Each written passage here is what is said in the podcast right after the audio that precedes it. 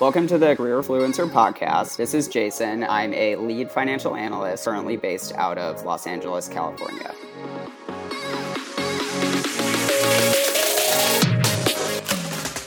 When you're in the workforce, it can get pretty easy to be relatively narrow minded. You don't have a ton of exposure to other types of industries or other types of career paths. My advice would be to just do more research on other types of career paths. There's so many opportunities, there's so many options.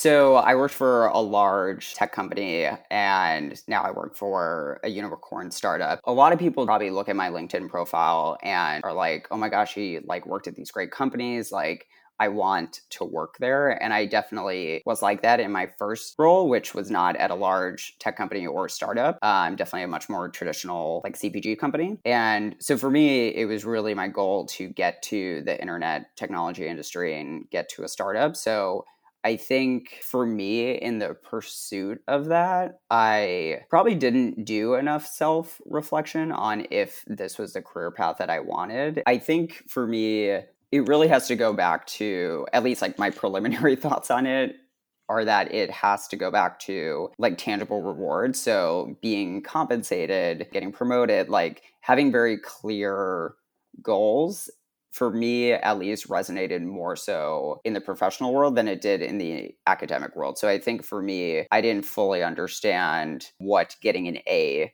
meant and like why I needed to get it. I personally learn best by application or by doing. So obviously most of your academic classes are very theoretical um, you're learning concepts and while that's all like very important from like a fundamental learning perspective I think for me, I really struggled with seeing the value in it. So I actually really I decided to go down the path of getting a CPA because when I was early on in my career, I got the advice that having a CPA is essentially like the gold stamp on your resume. You'll run into a ceiling if you don't have it and you won't be able to get promoted, you know, past a certain level. Looking back on that now, while I don't regret getting my CPA, I have seen more people without a CPA continue to climb the finance vertical. And I've also realized that I don't really want to be on like the FP&A accounting side of work anymore. Grew up in the Chicagoland area, went to undergrad in Illinois, but I was trying to get out of Chicago for a couple reasons. Um, primarily because I had lived there in the area my entire life and it felt very comfortable. I'm a big fan of be like at least putting yourself in an uncomfortable state. When I got the opportunity to move to LA, it was primarily because I got a job opportunity um, at a unicorn startup. Um, so one made the career jump because I knew I wasn't going to be able to get that kind of chaotic startup experience anywhere else. wasn't like trying to get to Los Angeles, um, although like California was definitely on my radar. So whether it's a large tech company or a startup, there are going to be pros and cons to all of it. And for people in their 20s trying to figure out their career, like yes, having a company is like a really good goal, but I would also just keep in mind like choosing a large tech company, you know, has its benefits, but it also has its cons. Like those aren't startups anymore. So there are politics and there is bureaucracy and, you know, they have processes in place and like HR processes. So you're not going to get that like really flexible startup feel that you know you probably would think that you would get and then on the startup side like yeah it's it's flexible it's great but generally like startups are really crazy and they're not for everybody. Um, like nobody's really going to tell you what to do or how to do it. And I think a lot of people think that they want that, but then when they get into that environment, they're like, oh, this is significantly more ambiguous than I'm used to or comfortable with. So I think it's really about finding a balance um, between the two types of companies, as well as like what do you want and what do you in what environment do you work best in, and also kind of making sure that those two are generally aligned. Like if you I don't know want to be an Olympic swimmer but you can't swim, like that's going to be a problem. I'm very career driven and i think what i realized is at the startup i wasn't seeing kind of the quote unquote returns that I was hoping for. Um, so left a big tech company to grow my career really quickly at this tech startup wasn't really materializing for you know various reasons and I think for me, it just like really frustrated me because I identify with my career pretty strongly. So now what I'm currently working on is trying to remove myself from my career a little bit. Not because I don't want to pursue career goals or have a successful career, but because because I identify so closely with my career, when things don't go well in my career, it very negatively affects my mental health. And like who wants to feel negative about something that is potentially out of your control, such as a promotion. Um, so I think for me, identifying self development is more like what am I currently struggling with, and then how do I fix that. Um, and then also taking like somewhat of a longer term approach to it. Pivoting your career is no easy task. However, I do think I do think it's easier than it was like 10 years ago, 20 years ago, or even just like the perception of it. For example, venture capital is one of the most difficult industries to break into, but with like LinkedIn, I've been reaching out to, you know, people that work in the industry just to get like advice on hey, like, how did you get into venture capital? Um, you have a similar background to me. Like, how did that career transition work for you?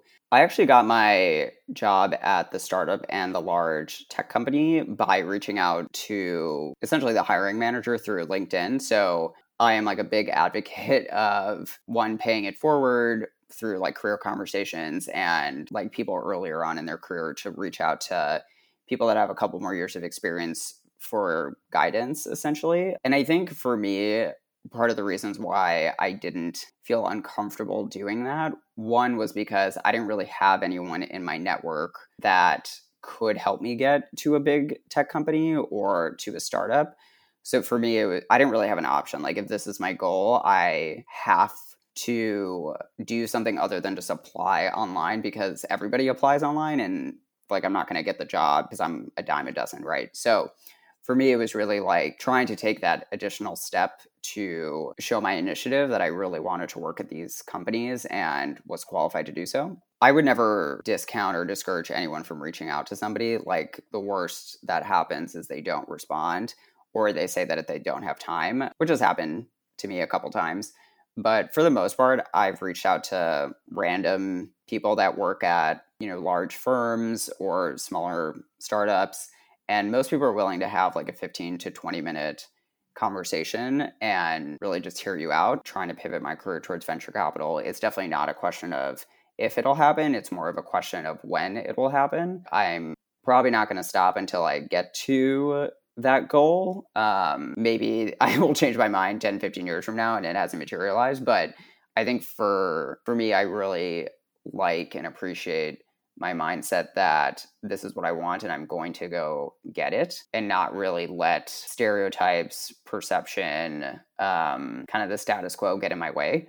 Just because, I don't know, like high high profile jobs, great careers shouldn't be just saved for certain people. Um, I think people from every background should have the opportunity to, you know, at least be given the the chance to interview or work for you know their dream job. I have reached out to people that i don't have any commonalities with just given my background. Commonalities are obviously helpful but a lot of people have been very helpful um, from an advice perspective from recommendations or referrals to jobs that i'm applying for. So there are more people that are willing to help for from like cold contact than people that are unwilling to help in my opinion. So i would never discount that as like a potential way to achieve your goals because more people are willing to help than you would think they are. I don't think any like company or job is really going to make anybody happy. Um, I do think there are certain like you can. It's obviously a big factor in our lives. Um, so I do think people should try to if you're in a terrible situation at work, you should probably try to get to a better situation. But like working for a large tech company or a startup, there are going to be pros and cons with that. Like that's not going to make you happy in my mind. It's still a great goal to have, but it's not going to be the one thing that changes your life and everything suddenly becomes better. Obviously, more money makes things easier in some regards. There are obviously characteristics of it, but it's definitely not the like antidote to life, essentially. So, if anyone is feeling like they don't have the right background for like a certain role or certain company, that I think companies um, care much more about like your personality and your effort to get the job. Obviously, you have to be qualified to do the job as well, but I didn't go to like a Ivy League school or like a really well like high prestige undergrad and was able to get jobs at you know unicorn startup and a large tech company. So i think those companies really appreciate like a, a ridiculous amount of effort. So while it does feel daunting if you're not like in a major city or you know you don't have the background to go work at a large tech company or whatever it might be and it does require more effort than someone that came from you know, an Ivy League undergrad and just went directly into one of those companies. It's not impossible. It definitely is more difficult, but I don't know. I think the fact that it's more difficult is part of, you know, everyone's story